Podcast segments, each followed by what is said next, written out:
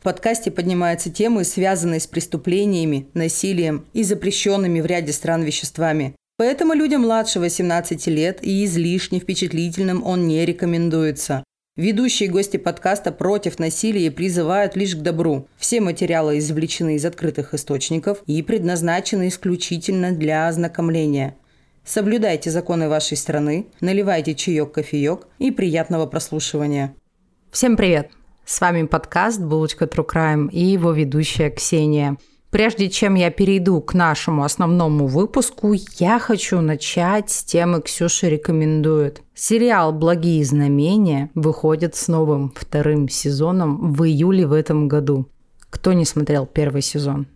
А кто не смотрел, тому рассказываю. Этот сериал основан на произведении Нила Геймана и Терри Пратчета – в первом сезоне показаны события взаимоотношений ангела Азерафаиля и демона Кроули, которые объединяют свои усилия, чтобы предотвратить конец света, а нужно им это только для того, чтобы сохранить свой комфорт – Оба привыкли жить на Земле в окружении людей, пользоваться достижениями людей, и вообще они подружились и не хотят все потерять. И будет продолжение, которое лично я жду с 2019 года. Тогда вышел первый сезон в главных ролях Майкл Шин, Дэвид Теннант, произведение Нила Геймана я думаю, там будет что-то просто великолепное. Что касается сегодняшнего выпуска, что значит у нас сегодня будет? У нас сегодня выпуск по городам. Мы сегодня едем с вами в Уссурийск. Расскажу вам про историю Уссурийска, что там поделать, что там выпить. И потом перейдем непосредственно уже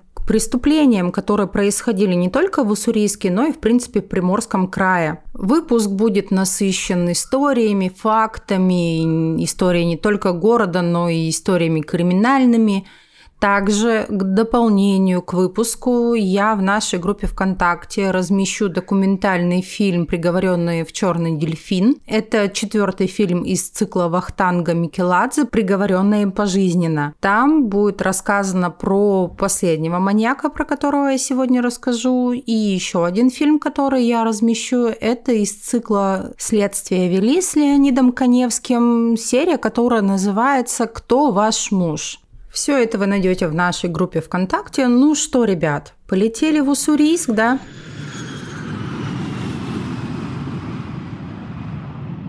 История Уссурийска началась в 1866 году, когда крестьяне-переселенцы из Астраханской и Воронежской губерний основали новое село Никольское – назвав его так в честь почитаемого святого Николая Чудотворца. Но если говорить про историю этого места, на котором сейчас располагается город Уссурийск, то она началась за тысячи лет до этого поселения. Люди стали селиться в этом районе со времен самого палеолита. Это период от 40 до 10 тысяч лет до нашей эры. Это капец как давно. Располагались они непосредственно в черте Уссурийска на Стрелковой и Илюшинской сопках. Также в окрестностях Уссурийска были обнаружены поселения эпохи неолита и бронзового века. На берегах реки Раздольной вырастали первые жилища. Шли годы, столетия. К XII веку родилась Золотая империя Чурджени со столицей Суйпин или Суйпинь. По-разному ее называют.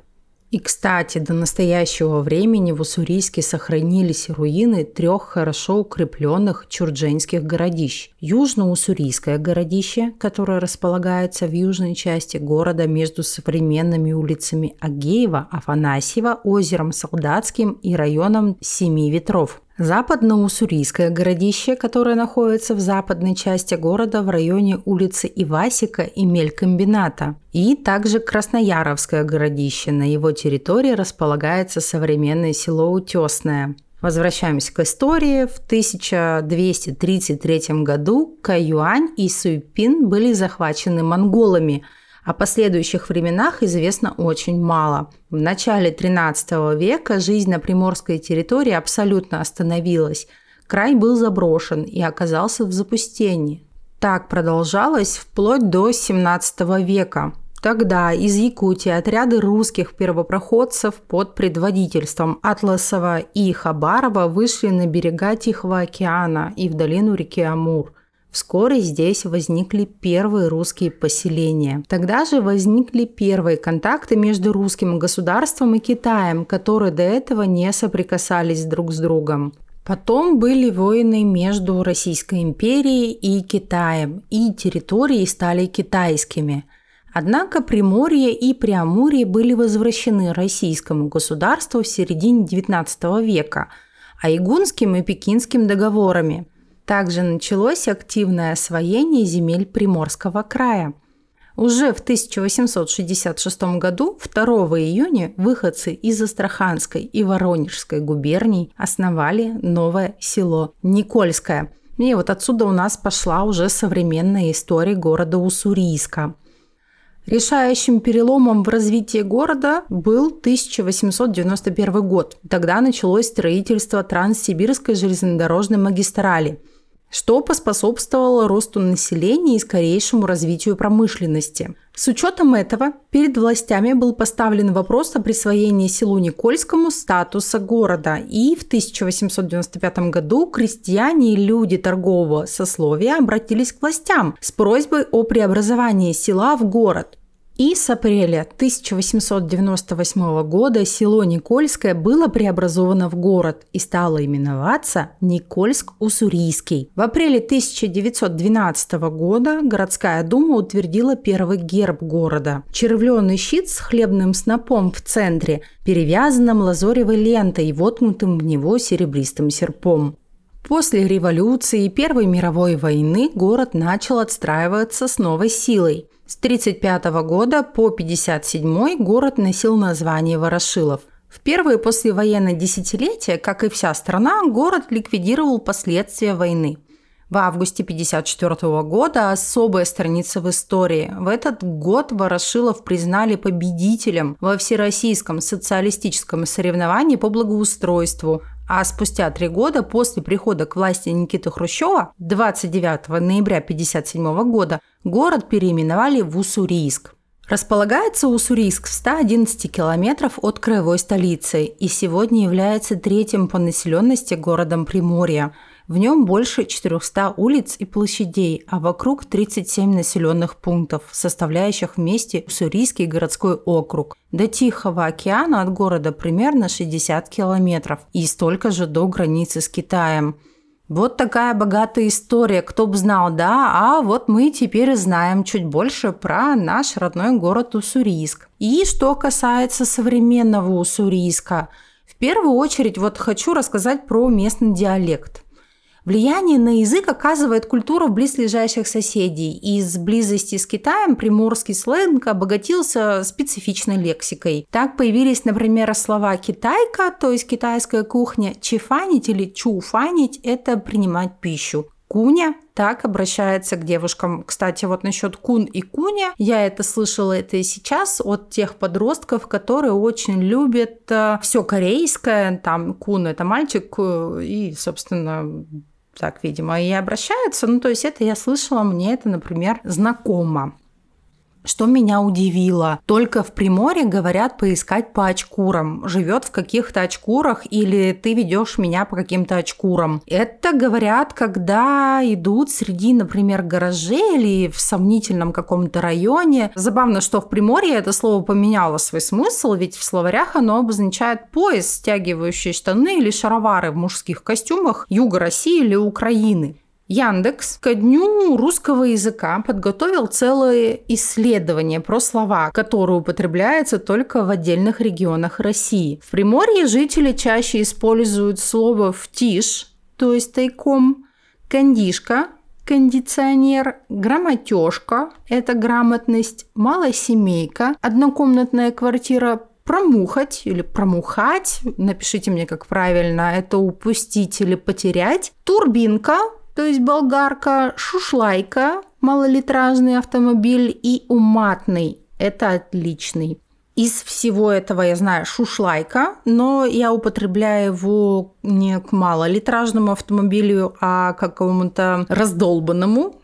типа гнилая шушлайка, уматный, но уматный не в плане отличный, это типа веселый. Или напиться в умат, то есть очень сильно, в таком прямо, знаете, гиперболизированном смысле. И что же посмотреть нам в городе Уссурийск? Недалеко от города расположен ландшафтный парк «Изумрудная долина», где посетители могут познакомиться с бытом жителей Древней Руси. В парке построены русские избы, кузница, гончарная, собраны предметы быта и другая атрибутика. Здесь можно полюбоваться на озеро лотосов, рыбное или птичье озера, пройтись по цветочной аллее и заглянуть в музей, посвященный тиграм. Парк «Земля леопарда» – это дом диких кошек, и он просто огромный. Он граничит с Китаем на западе и с КНДР на юге. Нацпарк протянулся через весь Хасанский район, захватив участок Надеждинского района и Уссурийского городского округа, а также часть Владивостока. Общая площадь земли леопарда составляет 269 тысяч гектар. Здесь насчитывается около 30 леопардов, 10 амурских тигров. И те, и другие внесены в Красную книгу. Но, естественно, других зверей и птиц просто считано и не видано. На территории парка установлено более 400 фотоловушек и есть целая галерея с этими прекрасными животными. Я посмотрела Конечно, леопарды просто красавцы, у них такие длинные хвосты. И тигры, очень хочется их пожрамкать за моську, но очень страшно остаться без руки. Но очень хочется. Или сделать, знаете, в их большие носы так буп-буп-буп-буп-буп. У меня есть коты, я им постоянно делаю буп. Насколько интересно опасно сделать тигру буп? М? Как думаете? Я думаю, это, конечно, опасно. Хм. И в самом Уссурийске можно погулять по парку Дора. Аббревиатура Дора расшифровывается как Дом офицеров российской армии прекрасный огромный парк. Парк Зеленый остров. Это один из самых старых парков города, который вот уже на протяжении 105 лет радует горожан. Он был разбит в 1906 году на берегу реки Раздольной. По нашей традиции от э, различных культурных мероприятий и мест мы переходим к тому, что выпить и поесть в данном крае. И тут, конечно же, будет историческая справка, потому что она очень важна. В июле 1894 года братья Пинковы открыли главное предприятие торгового дома М. Пинковы с братьями – Павлинский винокуренный завод от которого и берет свое начало ОАО «Уссурийский бальзам». Не реклама. Вот просто читала, очень интересно. С тех пор предприятие прошло очень большой путь став известным на всю страну производителем оригинальных напитков с дарами уссурийской тайги. И, между прочим, ему уже будет 120 лет. Здесь производят ликеры и водку, но более всего он известен своими настойками. Многие из них готовятся по рецептам, возраст которых насчитывает уже более 100 лет. А по поводу еды. Она похожа на всю еду в России. То есть там едят то, что едят везде. Но что меня поразило, это пянсё. Это такой пирожок, из муки с очень сложной начинкой, с разной, с рыбной, с овощами, с мясом, с овощами, с курицей, с овощами, ну или просто овощной и острый. Я всегда думала, что это блюдо корейской кухни, потому что я встречала его в различных забегаловках, которые торгуют быстрой едой, по типу как шаурма, пенсё в Москве и в Питере. И думала, что это корейский пирожок. Оказалось, что это изобретение Приморья. Вообще в корейском варианте это блюдо называется ван манду, то есть это тот же самый пирожок, ну, так далее. То есть пенсё – это переосмысленный на русский вариант корейское блюдо ван манду. Королевская плюшка, как я прочитала в Википедии, да будь она неладна. И меня это на самом деле поразило, потому что на самом деле я думала, что это корейское блюдо, которое продают. А оказалось, что это это как корейская морковка. Если вы какому-то корейцу скажете, о, пойдем покушаем пенсё, он вас даже не поймет. Так же, как и не поймет про корейскую морковку, потому что в Корее не готовят корейскую морковку. Это переосмысленные различные блюда Кореи. Вот такой интересный факт. Я узнала об этом только когда готовилась к выпуску по уссурийску. Ну, теперь вы тоже знаете.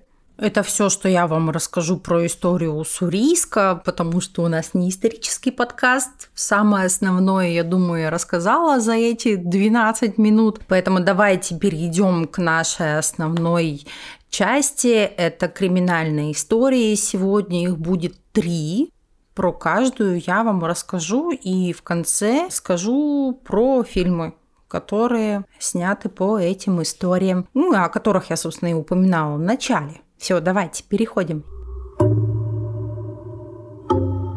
Первую историю, которую я вам расскажу, она касается очень маленькой девочки, ей всего 8 лет. И, знаете, даже вначале я не хотела про нее вообще что-либо рассказывать, про эту историю. Но все-таки решил ее рассказать, чтобы напомнить, какие дети у нас э, наивные могут быть, какие добрые могут быть, какие любопытные могут быть, и что детей нужно дополнительно ограждать и всегда им напоминать о том, что зло может быть рядом, и зло может иметь лицо доброго человека. Поэтому, если кому-то будет сложно слушать, ну, где-то минут на 10, наверное, вперед мотайте, а я приступлю к нашей истории номер один.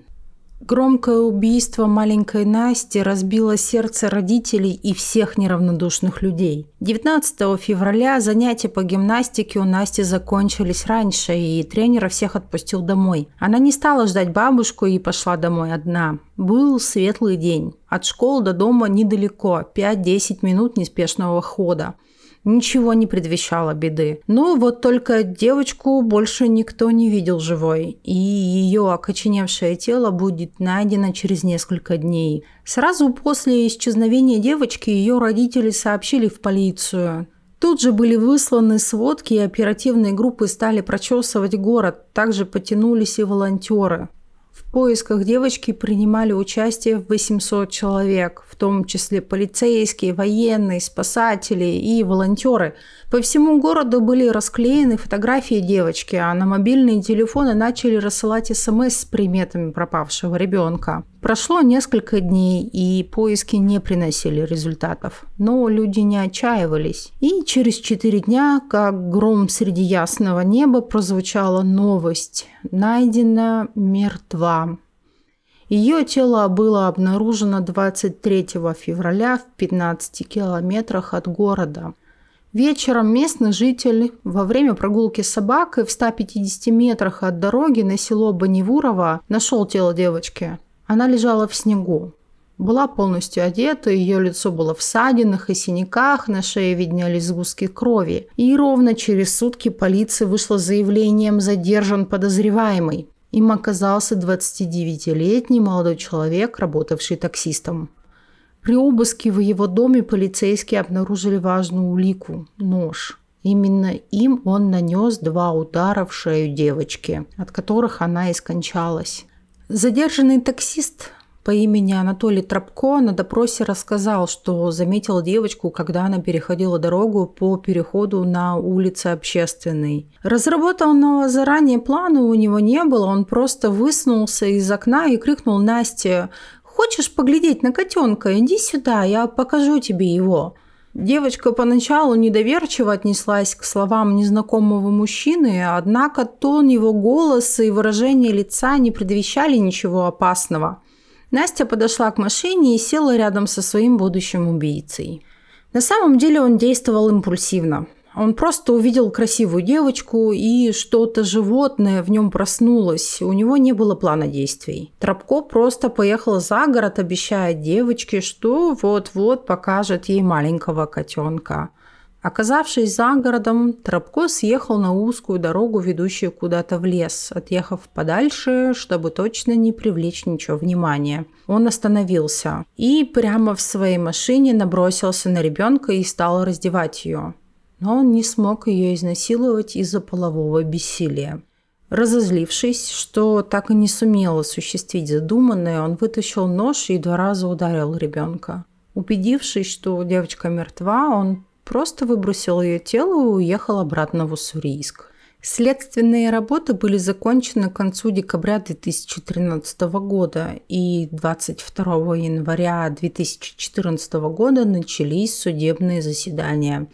Обвиняемый признал себя виновным во всем. Ему были предъявлены покушения на изнасилование, совершенные с использованием беспомощного состояния потерпевшей, не достигшей 14-летнего возраста, и убийство, совершенное в отношении малолетнего лица – заведомо для виновного, находящегося в беспомощном состоянии, сопровожденное с изнасилованием. То, что ему изначально да, предъявляли. И 17 февраля Приморский краевой суд признал Анатолия Тропко виновным по статьям 30-131 Уголовного кодекса Российской Федерации, это покушение на изнасилование малолетней, и статье 105 УК РФ, части, где указывается, что это убийство малолетней с целью сокрытия другого преступления. Обвиняемый был приговорен к 24,5 годам лишения свободы с отбыванием наказания в колонии строгого режима. Кроме этого, его обязали возместить семье убитой девочки моральный ущерб. Вот такая страшная история произошла в самом Уссурийске не так давно. Вы можете сказать, это было 10 лет назад, но это было всего 10 лет назад. И это убийство импульсивное. Этот мужчина просто взял, украл, он не знал, что делать, и совершил то, что совершил. Нам очень повезло, что его, собственно, нашли буквально на следующий день потому что все сняли камеры видеонаблюдения, очень много даже в интернете с видеорегистраторов есть много видео, где машину его видно, где его прослеживали. А что было бы, если бы его не взяли? Сколько бы этих э, девочек было еще? Ну, девочек, мальчиков, неважно. Тут, возможно, пол не важен, мы не знаем. Просто детей, просто маленьких детей. Вот такая история. Ребят, я лишь хочу вам сказать следующее. Всегда напоминайте, что никаких котят смотреть нельзя и что кричать на улице можно, что не нужно ребенку помогать ни тетям, ни дядям, не показывать дорогу куда-то, куда пройти, или посмотреть каких-то котят, щенят, чтобы подождать вместе кого-то, сколько было этих историй, их тысячи и, возможно, даже сотни тысяч. К сожалению, эта девочка была одной из этих историй, я соболезную ее родителям, и мы плавно переходим ко второй истории. Ведь в Приморье происходило множество других громких и очень жестоких преступлений. Да, я так скажу, более жестоких преступлений. В 100 километрах от города Уссурийск есть село Камень-Рыболов. Это небольшое и уютное село, расположенное на берегу озера Ханка в Приморском крае России. Он окружен живописными холмами и насыщен лесами, которые делают это место еще более привлекательным. Озеро Ханка большое и красивое, полное прозрачной воды, которое меняет свой цвет в зависимости от времени суток и погоды.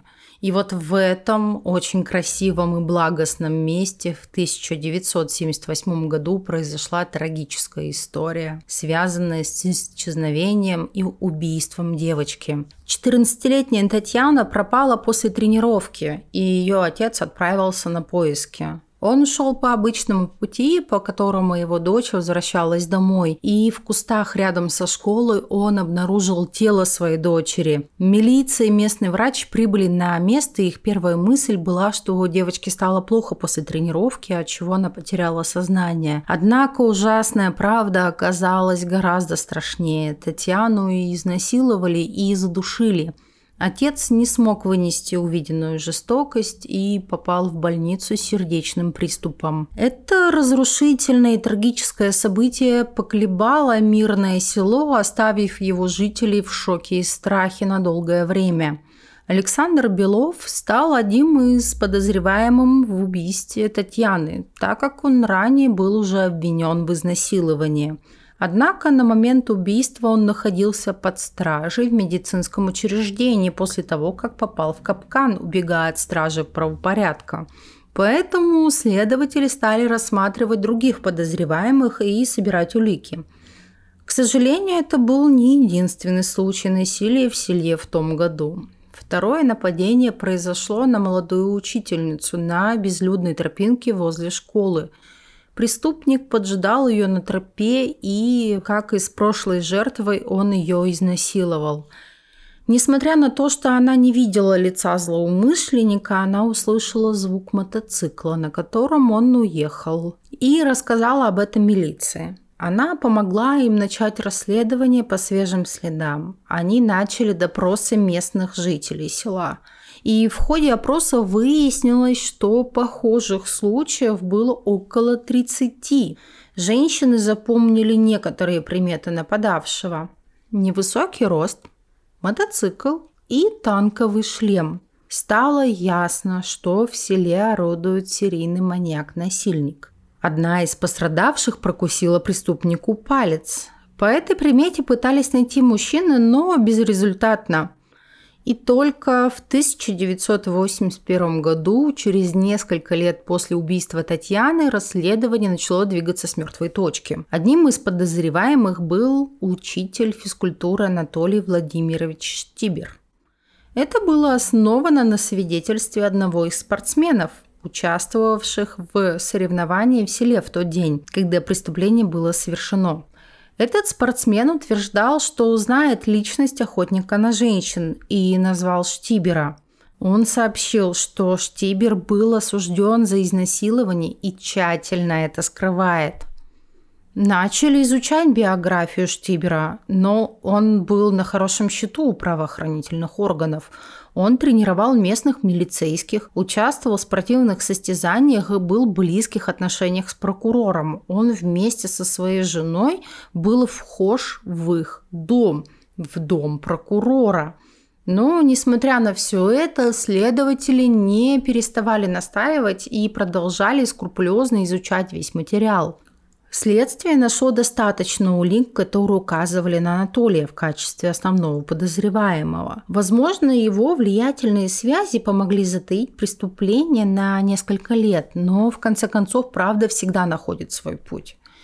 Несмотря на сомнения, было принято решение обыскать дом учителя физкультуры – во дворе находился мотоцикл ИШ-56 и танковый шлем, о котором рассказывали пострадавшие. Но это еще ничего не доказывало, да, мы с вами это понимаем. Позже следователи обнаружили чемоданчик с различными женскими вещами, которые были взяты с мест преступлений. И среди этих трофеев нашли тетрадь Татьяны. Сомнений больше не было – Анатолий Владимирович и есть тот самый маньяк, которого долго искала милиция. Почему же пострадавшие ничего не рассказывали и не писали заявления? Они боялись ведь негативного отношения других людей и мести преступника. Однажды Анатолий пришел в больницу лечить палец тот самый, который ему прокусила его жертва. И там он встретил ее, Женщина, конечно же, сразу узнала его и поняла, что именно она ранила его руку. Она могла бы привлечь внимание, но испугалась, что он ее потом убьет. Знаете, с 76 года по 82 год Анатолий Штибер совершил 70 изнасилований и два убийства, в которых сам и признался. И схема его нападений была всегда одинакова. Насильник подъезжал к девушкам на мотоцикле с коляской ИШ-56 и доводил их до потери сознания, пережимая сонную артерию, после чего он их и насиловал. И те два убийства, они были, так скажем, случайными. То есть жертвы просто после этого удушения не не приходили в сознание, они умирали от этого. У него не было цели убить, но тем не менее он убил двоих. По итогу его судили за 30 нападений, но в целом этого хватило, чтобы приговорить Штибера к расстрелу. И вот именно эту историю очень подробно рассказывает в своей передаче Леонид Коневский «Следствие вели» с Леонидом Коневским, а может быть не его передача, я сейчас наврала, но почему-то мне кажется, что это его. Поправьте меня, если я не права. И эта серия называется «Кто ваш муж?». Ищите ее у нас на страничке ВКонтакте. Третья сегодняшняя история – это про самого медийного дальневосточного убийцу, серийного убийцу. Его пресса окрестила как Находкинский Чикатило, а имя ему Вадим Кротов. Он, конечно, очень неприятный человек и сделал очень много плохого, но до Чикатило ему как до Китая раком. Вот серьезно. Причем вот где-то от Мурманска до Китая раком, и вот так вот идти надо, чтобы получить статус Чикатило. Мне искренне не нравится, когда кому-либо дают вот эти вот прозвища Чикатило. Мне вообще в принципе не нравится, что фамилия Чикатило стала именем нарицательным. Типа Чикатило равно маньяк не нравится.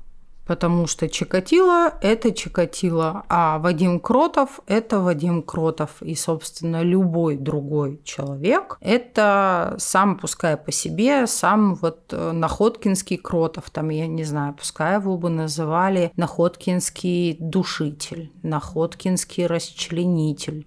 Да как угодно. Просто где он, а где Чикатило. Ну ладно, я сейчас перейду к истории, а вы, в принципе, поймете, почему у меня много вопросов к его медийному имени. Родился он в Омской области 6 февраля в 1967 году в интеллигентной семье. Мать его учительница, отец врач. Также у него есть сестра. Про жизнь в школе и в семье известно мало, а точнее вообще ничего не известно. Могу лишь сделать вывод, что в целом все было нормально, он ничем не отличался от подростков, с которыми он рос, да, от своих ровесников. И в целом он был обычный нормальный человек. И даже даже в чем, в принципе, будут говорить и характеристики с его последних мест работы, которые будут э, брать, вот эти характеристики будут брать для суда. Уехал он служить из Омска в Приморье и там и остался. А его родственники, мать, отец и сестра уехали жить на Украину. Сразу после службы он женился, и с женой у них были хорошие отношения, но все-таки в 93 году они развелись и остались в дружеских отношениях.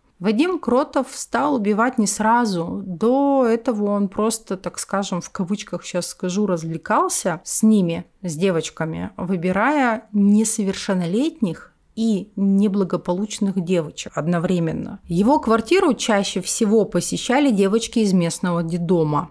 Закупив в большом количестве алкоголя, Кротов на своей машине Toyota Mark II отправлялся в кавычках на охоту. Выбрав девушек, он отвозил их к себе домой для отдыха.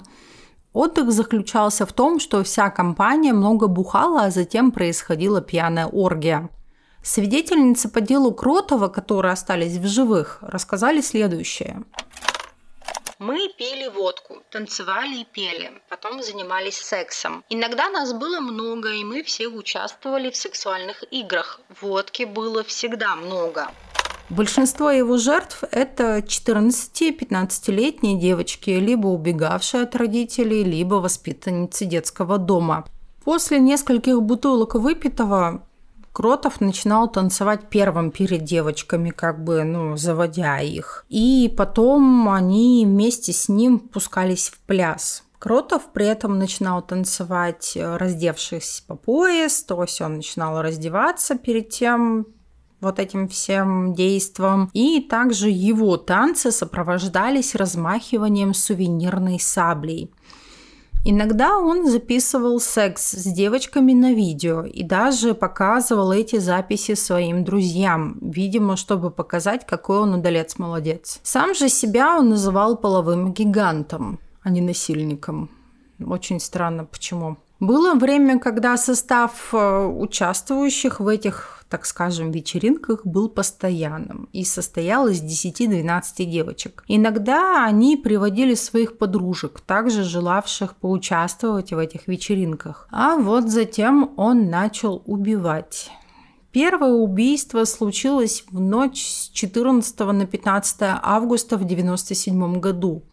Поводом для убийства 15-летней гости дома Вадима Кротова было то, что она слишком громко кричала и мешала хозяину спать. Пьяная девушка подняла крик, чтобы привлечь внимание соседей. Возможно, она поняла, что ее изнасиловали, или она не могла покинуть квартиру самостоятельно и испытала из-за этого страх и подняла вот шум. Проснувшийся Кротов молча зашел на кухню и просто придушил девочку. Затем спокойно прошел на балкон, срезал бельевую веревку и придушил ее подружку, которая спала в комнате. И так он избавился от обеих девушек махом. Не прошло и десяти минут. Затем он их расчленил ножом в своей ванной, упаковал по пакетам части девочек и также их личную одежду. Все это он отвез в район станции Голубовка, где и раскидал в лесу. Кстати, он даже не удосужился помыть ванную, всю забрызганную кровью. Ее такое увидели сотрудники прокуратуры во время обыска. В этом же году, 18 октября, он убил еще двух девочек по причине отказа одной из них вступать с ним в половую связь. И вот то ли он был сильно пьян, или сильно смел, а может быть и то, и вместе, и другое. И он раскидал их тела то есть он их расчленил в той же ванной, разложил по пакетам и раскидал их тела в своем же микрорайоне, то есть рядом со своим домом. И это его погубило. По городу пошли слухи о маньяке, а правоохранительные органы тут же начали агрессивную работу по поиску преступника. Многие из жертв изнасилования и избиений Кротова догадались, кто за этим стоит, и несколько из них сказали об этом родственникам, а те, что, естественно, донесли эту информацию в полицию. За ним установили слежку, поставили дежурные автомобили возле дома.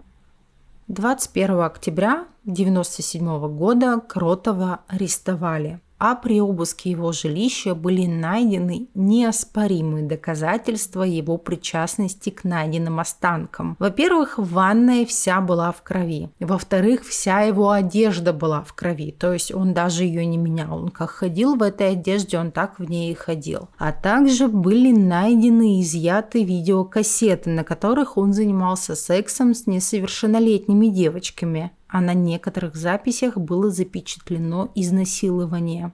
После ареста Кротов недолго был борзым и смелым, а он был поначалу борзым и смелым.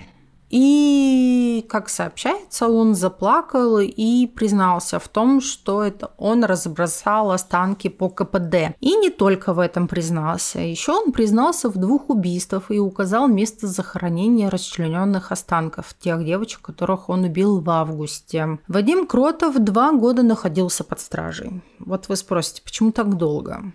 ведь он же все признал. А все просто. Он как признался, так и забрал обратно все свои слова. А позже он вообще совсем отказался давать показания.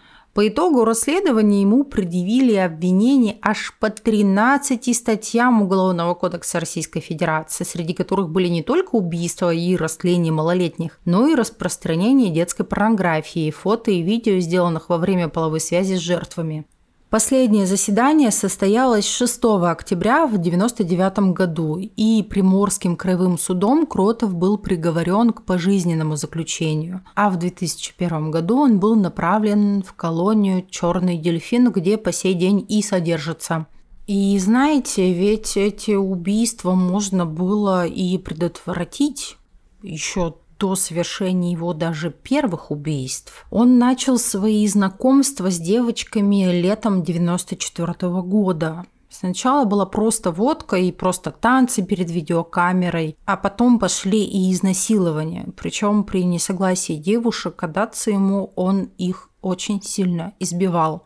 В апреле 97 года у него в гостях была Лариса, 15 лет, и Марина, 13 лет. И он решил их изнасиловать. Изначально он выбрал младшую, Марину. Он перенес ее из э, кухни в комнату, она была очень сильно пьяна, положил на кровать рядом с ее подругой Ларисой и лег сверху. Однако девушки вдвоем оказали сопротивление. Они накинулись на него, и им удалось забрать у него ключи и убежать из квартиры. Они прибежали в санаторий Меркурий, где в то время находился на отдыхе детский дом. Собственно, они были оттуда и рассказали всю эту историю своей воспитательнице. Та вызвала милицию, позвонила домой Владимиру и сказала, у меня ключи от вашего дома и есть серьезный разговор, приезжайте. Однако ведь изнасилования не было. Да и девушки с перепугу путались в своих показаниях, так что уголовного дела тогда возбуждать не стали.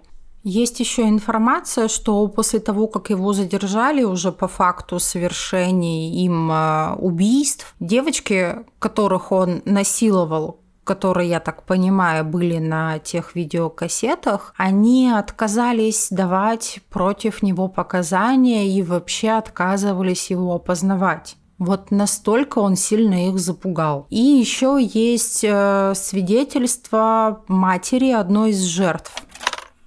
Когда дочери исполнилось 15, она стала приходить домой пьяной. Порой исчезала на день-два. На наши вопросы отвечала, что была с подругами. Из разговоров дочери с ее ровесницами поняла, что у них есть какой-то приятель, которого зовут Владимир, то ли Вадим, то ли Дима. Он живет один в своей квартире, у него есть телефон и машина, а девочки у него бывают очень часто. К сожалению, все наши попытки внушить дочери, что она ведет себя неправильно, ни к чему не привели. Вот так бывает, когда дети не доверяют своим родителям, когда просто не слышат и не слушают их. Ну вот, да, есть такое. В его приговоре были указаны изготовление и распространение детской порнографии убийства и 15 попыток изнасилований, которые он совершил. Позже Кротов подавал апелляции, но, к счастью, успехом они не увенчались, да и как бы они бы увенчались у него с такими-то доказательствами, хоу-хоу, он э, продолжает отбывать срок в черном дельфине. Вот про именно Вадима Кротова есть фильм «Приговоренный в черный дельфин». Он один из четырех, а именно четвертый из цикла Вахтанда Микеладзе «Приговоренных пожизненно». Вот этот фильм, он тоже будет э, у нас в ВК. Что ж, ребят, спасибо, что были сегодня с нами, спасибо, что были в Уссурийске, что послушали эти страшные истории. Пишите нам чего-нибудь интересное, что с вами произошло. Подписывайтесь на нас в ВК, подписывайтесь на нас э, в Телеграме. Все ссылки указаны в описании. Если хотите поддержать проект рублем, мы всегда за. Вы это можете сделать в ВК и можете это сделать на Boosty. Все ссылки есть у нас в описании в подкасте, а также есть в ВК и на Boosty. Все, привет. Люблю, целую.